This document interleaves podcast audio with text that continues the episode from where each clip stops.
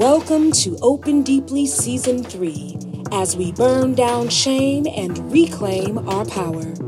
The truths society pushes into the shadows are the very things that connect us. Truths around sexual authenticity, the wisdom of plant medicine, the pursuit of equity, and beyond. To open deeply, as Jack Kornfield says, takes tremendous courage, a warrior spirit. This unconventional path takes just that. So join us. Together, we have the courage to open deeply. Here are your hosts, Sunny Megatron and Kate Loree. Welcome to Open Deeply. I'm Sunny Megatron, and my co host is Kate Loree. Our last episode, episode 37, was a crossover episode with American Sex Podcast, where I talked about grooming in kink relationships. Today, we're building on and broadening that discussion in a number of ways, including how it might show up in non monogamy with our guest, Rachel Krantz. Let me introduce you. Rachel Krantz is the author of Open, an uncensored memoir of love, liberation, and non monogamy, which is a 2023 Lambda Award finalist. She's also host of the new podcast, Help Existing. And you're familiar with Bustle, right? She named it. She's one of Bustle's three founding editors, plus served as both senior features editor and senior news editor. She was also the homepage editor at the Daily Beast and is a recipient of the Peabody Award, the Robert F. Kennedy Center for Justice and Human Rights, International Radio Award, the Investigative Reporters and Editors Radio Award, and the Edward R. Murrow Award for her work as an investigative reporter with YR Media. Rachel hosted Bustle's podcast about taboo topics called Honestly, though. And her work's been featured in countless media outlets, including New York Magazine's The Cut, Vice, The Guardian, NPR, Newsweek, Salon, and many more. She's also on the advisory board for Sentient Media and the board of directors of our hen house. If you'd like to check out Rachel's full bio and links, visit our episode description. Now, before we get to our conversation with Rachel, I need to remind you that Open Deeply podcast is not therapy, nor is it a replacement for therapy. So, if you catch yourself becoming emotionally overwhelmed by anything in this episode's content, please get support. Call or text a friend, a therapist, or the nationwide crisis line that you can now reach by dialing 988. All right, before we begin this interview, I'd like to create a framework for this episode. All three of us have been in kink or non monogamous relationships that we now realize had some toxic patterns of manipulation, grooming, gaslighting, etc. Often those relationships are mixed with amazing highs that keep one hooked. Right now, there are listeners that are currently in a relationship like this or have a pattern of being in such relationships. So perhaps we can start off in the thick of it. That time when you are immersed in such a relationship, including the strong emotional tidal pulls that make such a relationship addictive, sexy, intoxicating, but deeply torturous at times. And then we can move to the first few years after getting free and finally where you are now and who you want to become. And in perhaps in doing so, the three of us can provide a roadmap, some coping skills, or at least some hope for someone who feels lost in this pattern within kink and or non-monogamy. So let's get started with part one of this, in the thick of it.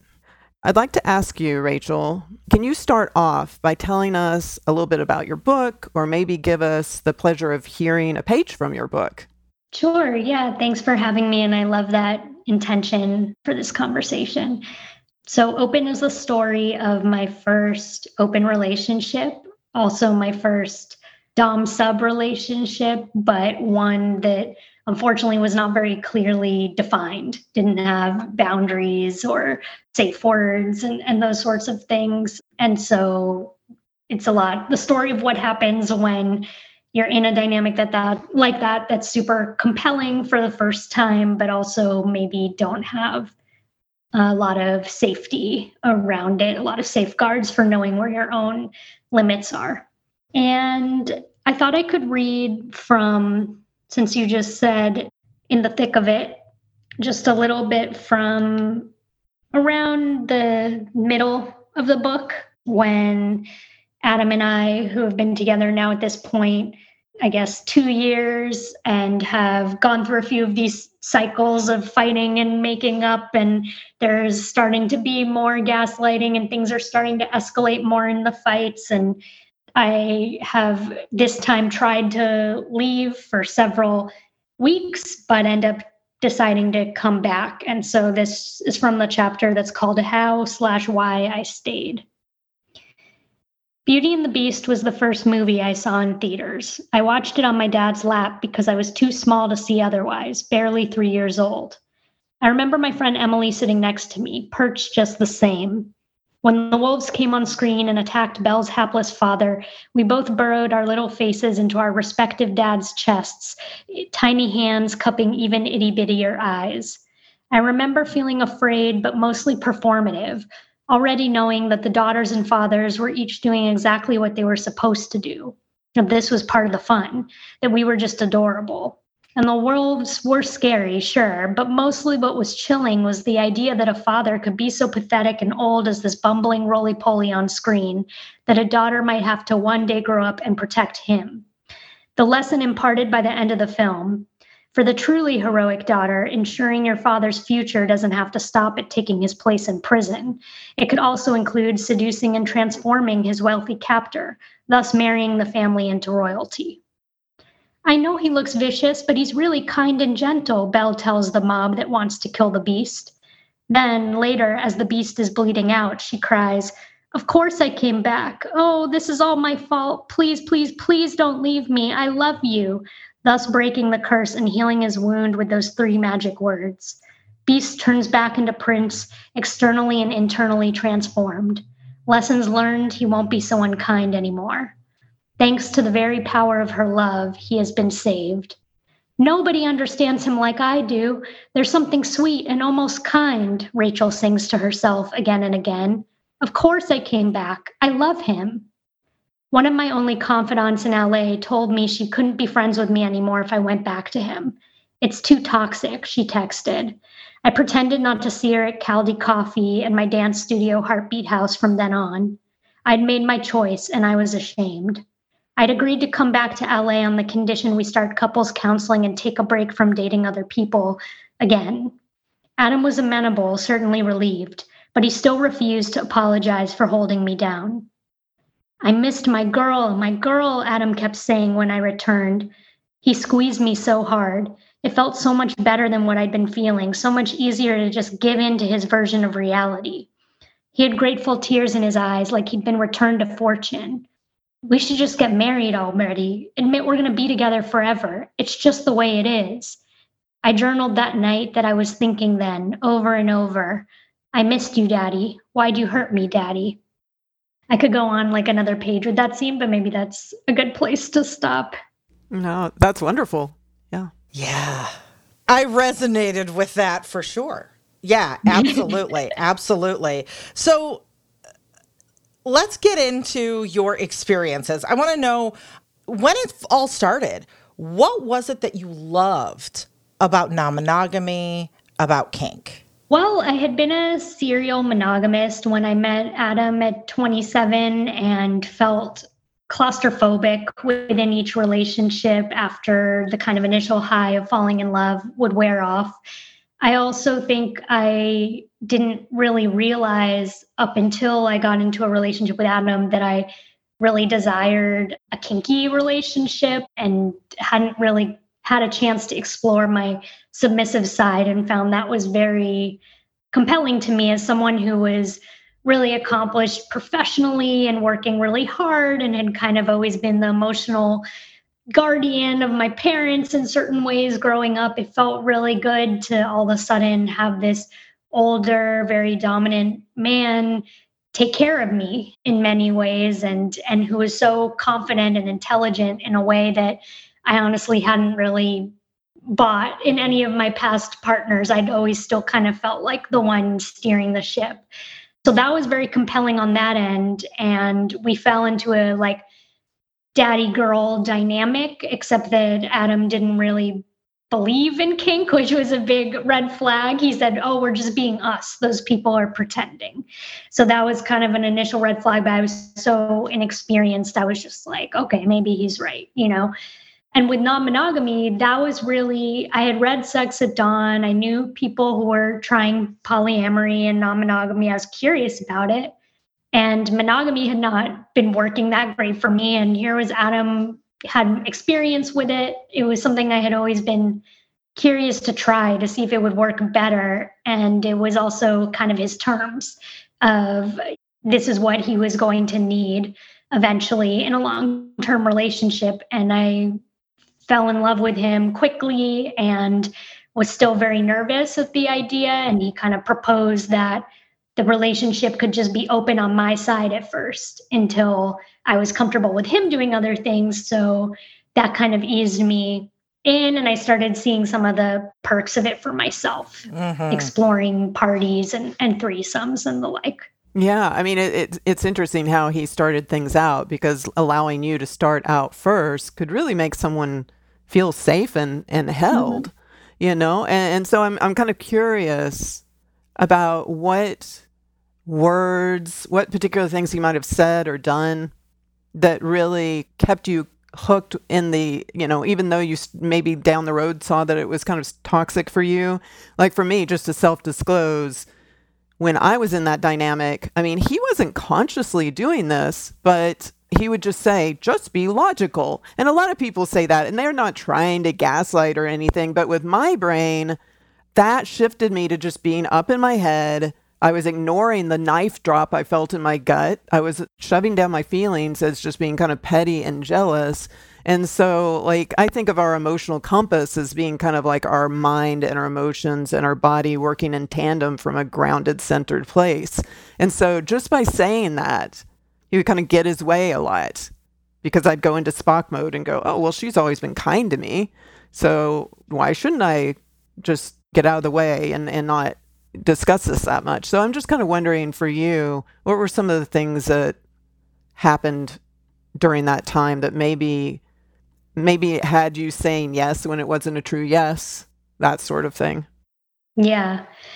Well, just be logical is definitely a phrase, you know, appealing to like, if you just would look at this rationally, you'll see that nothing has changed. And that was kind of a refrain of like, nothing has changed. You have nothing to be worried about no matter what stage we were at of opening up there was a sort of viewing of any jealousy as immature petty or even unloving.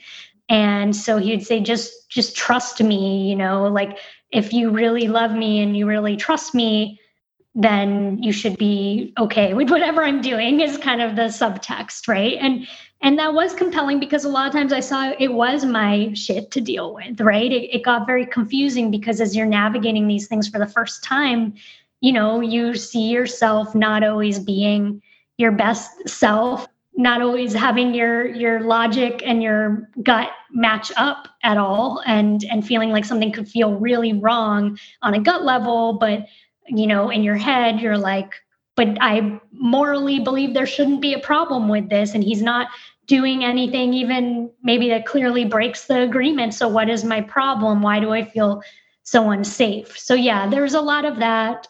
He would say, maybe we should get married, huh? Like a lot of the times. So, he would say, like, I want to get you pregnant during like these kind of outlandish things that he didn't actually mean or want like during day-to-day life but then he would kind of be overcome with this passion and, and have these sort of half proposals and, and these kinds of things of you're you're my woman, my girl, very possessive language that I felt was really compelling. He would refuse to say anyone else was even a, a girlfriend, even when they clearly were, and say, like, no, you're my only girl, no one else. I'm gonna whatever. So there was a lot of words that weren't necessarily matching up with what he would say to his friends about his beliefs about things at a dinner party, right? So what was being said to me behind closed doors often didn't match up his sort of public proclamations about heteronormativity and stuff like that. I don't know if that answers the question. Yeah, it sounds like a bit of a mind fuck. Yeah. yeah, and and uh, listening to all of that, I share, you know, my phrases where, you know, let's be logical, let's go about this like adults. Let's the, you know, that sort of vi- yes, yes, yes. And for you being in that situation that in one respect was really hot and really comforting. You felt cared for, but at the same time, really confusing, really anxiety producing, and all of these different opposing emotions and feelings tugging at you. What were your emotional anchors as you went through all of that? Well, to some extent, my friends, though not to the extent they are now, because as the relationship went on and became more and more unhealthy, one of the symptoms, of course, was more and more isolation from my friends and Adam saying things of like, don't talk about me badly to my to your friends because you're going to poison them against me and the relationship. And so I started withholding a lot of things, you know, stuff that's just really like pretty textbook. but at first, my friends were more a part of the anchor and picture Kathy Labriola, who's, you know, the still my counselor. She was my counselor for a lot of that time on the phone. So she was an anchor. And other than that, I mean, unhealthy, a lot of it was unhealthy coping mechanisms and anchors like smoking weed every day so that I could just float above myself and be cool with whatever was happening and exercising too much just to sort of like have a sense of catharsis and escape from myself. And so you really see throughout the story how I kind of start out a, a relatively self assured or at least accomplished young professional woman who has these kind of ideas about what she wants or what she deserves and increasingly my self-esteem starts to to drop under the conditions of yeah the the mind fucking and yeah I get increasingly isolated and I guess the coping mechanisms become less healthy. Yeah, I think both Sunny and I can relate. We've been there. I mean, I think when you're really deep in it, it can kind of feel like you've been sucked into a black hole and that there's no way to get out. And yet all three of us have. But I'm wondering what if there was any kind of internal reality checks that you used any mental hacks that you used that kept you from completely being sucked into the abyss that inevitably led to you being able to pull out of it?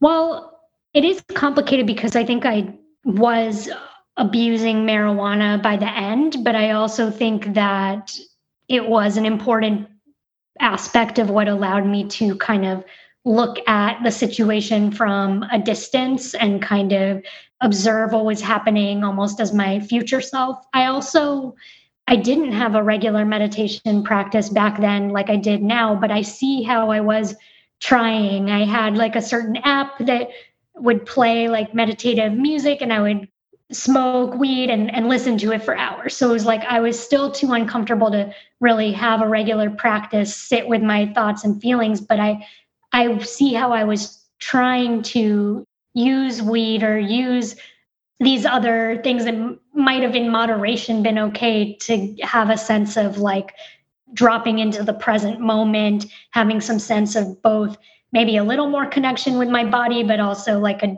an observing someone who's like sort of watching what's happening from the outside and observing.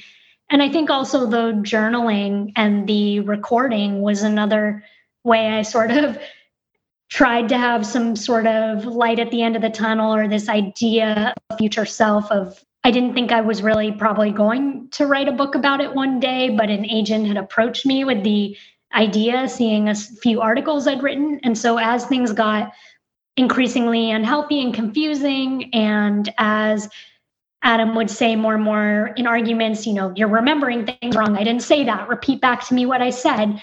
I was like, okay, can I just record this since I remember everything wrong? And and he was like, yeah. And so the recording itself, the keeping a journal, that became a way of feeling like, you know, there's some sort of objective truth I was holding on to, or that even if I couldn't understand what was happening right now, that at least later I would have this record I could decode in the future and understand what the fuck was happening. So that was also important. Yeah. And again, like everything you said, I'm like, relate, relate. For me, it was when I started keeping a journal and really being able to look back and be like, I did not fabricate that. It, okay. Yeah. And now in the day and age of everyone having a cell phone and things being recorded as looked at as relatively normal, those are good tools to use. So, okay. So, like, in, in these types of relationships, absolutely abuse can happen in queer relationships, relationships, all different sorts of genders. But in your relationship, like a cis heteronormative relationship, that patriarchal flavor and those gender norms, you know, give it a, a certain flavor, especially in these alt sex relationships, polyamory, kink, etc. So can you talk about that? How those gender norms flavored the relationship and the abuse? Yeah. Well, it was extremely confusing because first, before it was even feeling abusive, like in the very beginning, I was like, oh, this is so sexy to me. But I felt kind of almost guilty about it. I was like, we're just adhering to exactly what society expects, right? This sort of like dominant man who's very kind of yeah, just like thinks he knows best about everything and is kind of in control and is telling me what to do. But then it turns out like I'm finding that really comforting on a certain level or like a relief and sexy. And what does that say about me? So there was a lot of that questioning. And, you know, at first, I think I say in the book that it was kind of luxurious in a way to like adhere so much in certain ways to what society was expecting for the first time in that kind of dynamic to feel there was a sort of like smugness to it, especially when you'd say, We're just being us. I felt like I was in a play so well cast that maybe like gender roles weren't even acting at all. It was just like our natural selves. And and at the same time i had enough awareness to know that like the bill comes due on that. Like it's not there's going to be a cost to this. Historically there's a cost to this kind of dynamic usually. So i was just like navigating a lot of that. And then that combined with it being my first non-monogamous relationship well the non-monogamy made it a little bit more subversive, right? So it was like, especially in the beginning when it was sort of revealed his kink was like hot wifing of seeing me with other men. It created a new paradigm where I was like, oh, I'm allowed to want as many partners as I want. And this is really about my pleasure. And even though it's I feel kind of kept in this way that's sexy. I'm also very free. So, really, we're subverting, we're playing with this whole patriarchal model because, like, I can actually fuck whoever I want. And so I'm I'm not really property, right? I'm not really restricted. But it as the years went on, it just got more and more complex, where in certain ways that was true and I was more free to have experiences with other people than I had ever been in other monogamous relationships. But unfortunately, that freedom became its own strange form of control of if you leave, no one else is ever going to let you be this free or love you in this way or want to see you with other men and think that's exciting and all these things that I had grown increasingly used to enjoying. Yeah, yeah, that's so challenging. You know, it's it's one of those things where when when someone on the outside sees a relationship like that and it's just nutshelled, they might think, "Why didn't you leave?" But when you really read a memoir like yours, you can see the complexity. You can see how confusing it is. You know, so now we're shifting into part two of this interview, where we're shifting into breaking free and the first few years after breaking free. So I'm I'm wondering what it took for you to break free from this. And I'll just share for me, again, it, it came back to me starting to track my whole internal compass, like listening to the knife drop, like, you know, learning how to ground myself and just that whole somatic work, along with starting to connect with friends that maybe weren't his friends and and building up my career, like all these things that were separate from him, and then also not telling him everything that I was doing, not lying to him, but just not showing him all my cards. So I'm just wondering what it took for you. Yeah, it's a great question. And it's one I always love to like ask other people who've been in situations like this of like was there a moment and and the thing is it's never just one moment it's like many many and you see throughout the book i mean before i read this is not even the first time i've tried to leave right so there were many times throughout the relationship where i tried to leave and got sucked back in. But it's always interesting to ask people like what was the final straw? And you know sometimes it's dramatic like in this book i won't exactly reveal what it is but the thing that it was was not like by any means probably the the textbook worst thing he did over the course of the relationship. It was just something that kind of broke the illusion that i had been hanging on to that no one else was as moral as he was which was kind of the narrative of the relationship no one else yeah, he was really hard and harsh sometimes, but it was kind of like no one else was going to be as real with me and as honest. And that I really believed that. And it was something that broke the illusion of that being true. And I realized that he was lying.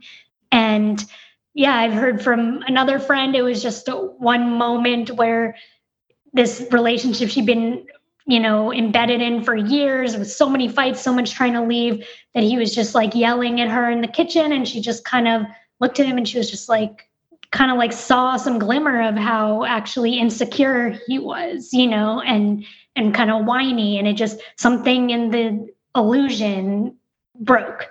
So it is always so interesting to think, what is that? But of course, like to get to that moment, there have to be so many other, as you see along the way, like so much other grieving, so much other little, yeah, ways of getting things set up, hopefully, so that it's more possible for you to leave. I was in the Bay Area, away from LA, helping take care of my uncle. So I think the fact that I was far away when it actually happened and physically in a different space was very helpful.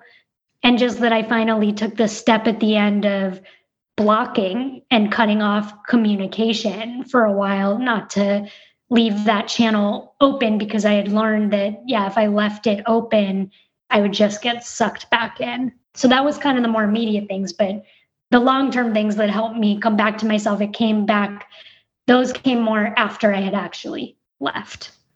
Yeah, yeah. Again, relate. Yeah, I'm I'm going back thinking of to me, I kind of describe it as like not one big thing, but it's when the bar is like that bar of soap kind of whittles away in the shower. And then it becomes, it's like my bar of soap slowly whittled away and it whittled away enough to be like, this bar of soap is just falling apart. and that was, it was like that one moment where the little tiny sliver you have left just goes, eh, and it's like, yeah. this is it. Yeah. Yeah. So now that you are, you know, that relationship is years behind and you have your book and you're on the other side of this, what now?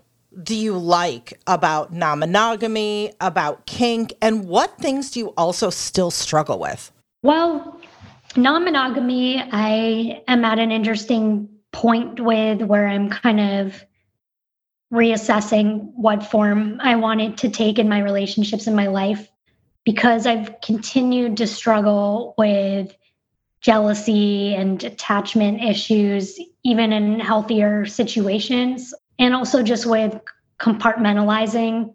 So I know very much that I am polyamorous and that I can love multiple people, but I can't always feel that in a way that doesn't end up feeling very painful for at least two of the people involved, where it's kind of compartmentalized in the right way, where you don't feel torn, you don't feel pulled like someone's getting the short end of the stick. So that's led me to assess more whether I I didn't really identify as a swinger or more with the casual sex aspect of things, but there is an interesting middle ground that many of them have have found where they seem to find ways to compartmentalize that work for them or create certain containers or boundaries. So I I guess I'm thinking a lot about even if it's not the most romantic or appealing idea to me to have more of those limitations, whether that might actually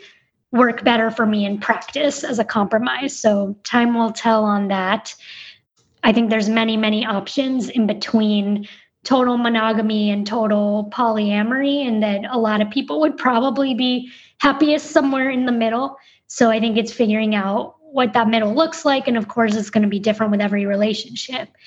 As for kink, yeah, that's continued to be a big part of my romantic life and I think will be moving forward. It seems like I I really enjoy in a primary relationship being a sub in a sort of healthy relationship with a dom who is a little bit more of that sort of daddy dom vibe in a healthy way who is protective and nurturing and and caring. But you know i'm always open to that changing too. That's just what's been true the past decade or whatever and and what feels true still now. But i wouldn't be surprised if 10 years from now it shifts again. Because if anything this whole journey has just taught me that to be very agnostic about my future and and about my own long-term desires or needs and just to embrace that those can continue to shift and evolve and that's that's okay. I don't have to attach too strictly to any particular label. Yeah yeah. I mean that's what's so nice about this. If you start to break down be being rigidly monogamous or rigidly non-monogamous you can kind of be fluid and allow yourself to shift and change over the course of your life. You know and you've already kind of led into this but i'm i'm wondering when you envision your your future best authentic self whether it's regarding your sexuality or gender or your career i'm just wondering what comes to mind and if there's any kind of future endeavors anything that you would like to share with us that you're working on? I think hopefully that it would be someone who's continuing to write in some way and who still cares about helping others in whatever way is effective. So, I mean, I'm passionate about helping people and also helping animals. So, I hope that my writing and podcasting and whatever work I might do if I go back to a day job that would continue to be like more in service of just liberation of all beings and not profit or power. So yeah, I hope to keep like heading in that direction where I'm hopefully able to be comfortable enough to not have to worry too much about money would be great, but I also don't want to have that or or fame or more traditional ideas of success being what guides me so much as like what's going to be helpful. Yeah, I would like that to keep driving me more. Yeah, I, I, think I'd like to close with all three of us sharing something that we would, you know, if we were going to give some advice or if we were going to give some feedback to somebody that's in the thick of it, what would you say to that person that's really having a hard time? Maybe they're a little isolated maybe you know they're questioning themselves. I mean for me i've already said it. I'd say you know try and get grounded and then listen to your full compass your thoughts your body sensations and your amount and your emotions from that grounded centered place. And and that can really help you no longer lie to yourself about certain things. Uh, you know certain truths just come especially if you're kind of in a meditative state. Sometimes it comes from outside of you and is dropped down into you, some sort of truth. And then I think I'll go to Sunny. What would you say to someone out there struggling? Ooh, okay. So taking from my past self, like me looking back, going, ah, I wish I would have known this. I think the thing that tripped me up, that kept me in that place for such a long time was not realizing that abusive dynamics or relationships aren't black and white and that that person isn't necessarily a bad person all the way through, and that person doesn't necessarily know what they're doing. You know, when we talk about abuse just in the, the larger social context, we often talk about it as if the person who is abusive is like calculated, like, oh, I did, I gaslit about this. Now I'm going to move on to this. And if I would have realized that, yes, my partner seems very genuine when they're saying, no, I'm not doing this, or yes, I believe that, or what, it's because they are. It's because they don't realize they're doing this on purpose. Maybe, you know, when we're having those conversations, those don't feel like lies to them coming out of their own mouth. And that's why it's so convincing. But it doesn't mean that the situation is still not abusive, etc. And for me, I felt that sincerity so much that I thought that that meant I must be wrong about everything. And that just wasn't the case. You know, it's complicated. So that's what I would tell other people. If the thing that's holding you back is like, but they really seem so sincere, they really believe, they do. And it's still not a good situation. They can both coexist at the same time. Mm-hmm. Yeah.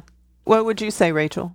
Yeah, just echoing that 100%. That's something I get into in the book a lot and really like tried to have open be almost like a roadmap, especially after I leave, to not just end it with me leaving, but of what are the things that help me come back to myself and make sense of this. So, you know, hopefully, I hope that the book is helpful for someone in that situation, even as a resource for lots of other books they should read, because so many books are referenced and, and cited within it about gaslighting, about non monogamy, about kink, about abuse, about whatever. So, like, I think if you're really in the thick of it, first of all, I'd also say like you're you're not crazy. If someone's telling you you're crazy, like you probably first of all they shouldn't really be saying that. And yeah, you're not crazy if you're feeling these things. And it's important to have a therapist if you can, someone to talk to, maybe someone who can help you make a plan to get a little bit of distance. It doesn't have to be for sure you're leaving, but to get just some distance from the situation and assess.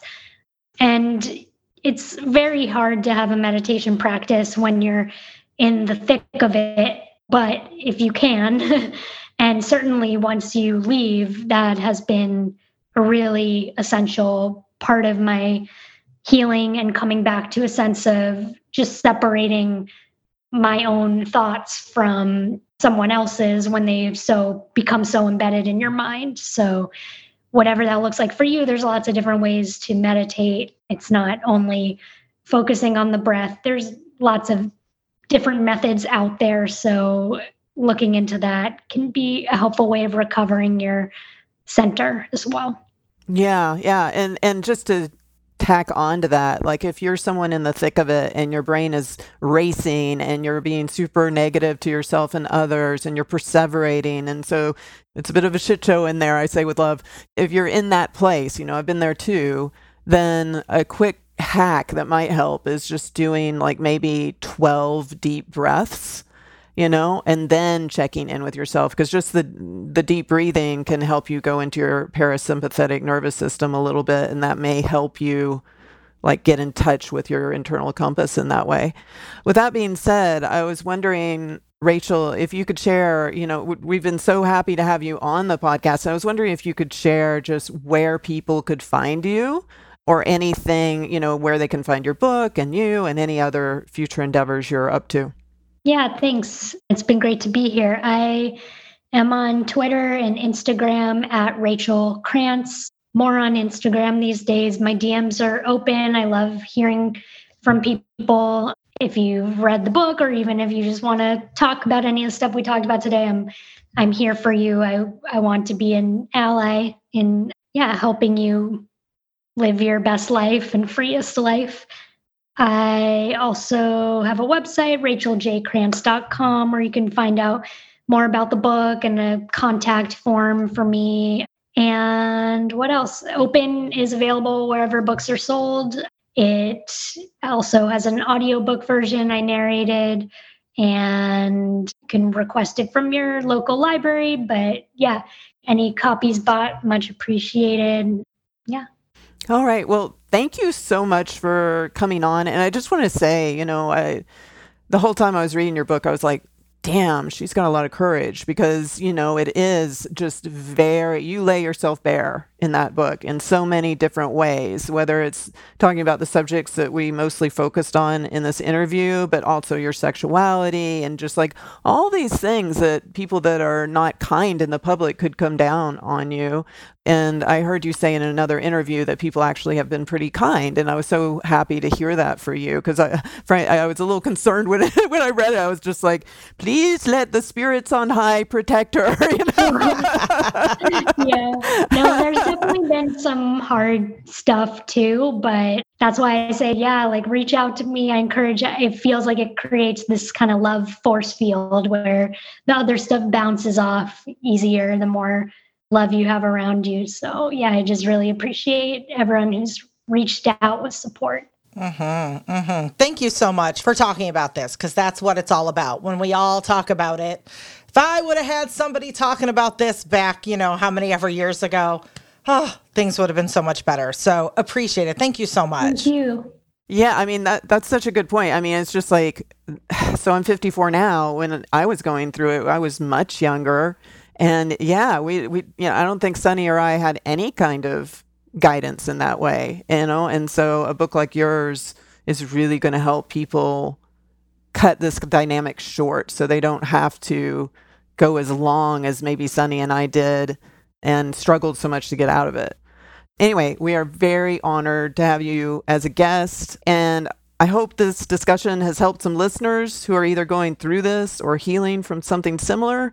And I hope you all like, listen, and subscribe to not only Open Deeply, but also Sunny's other podcast, American Sex.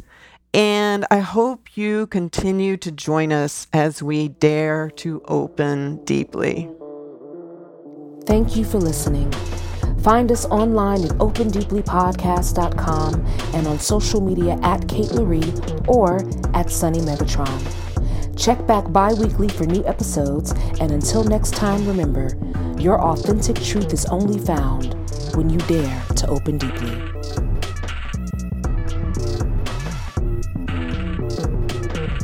Intro and outro voice by the Queen Goddess, Frenchie Davis.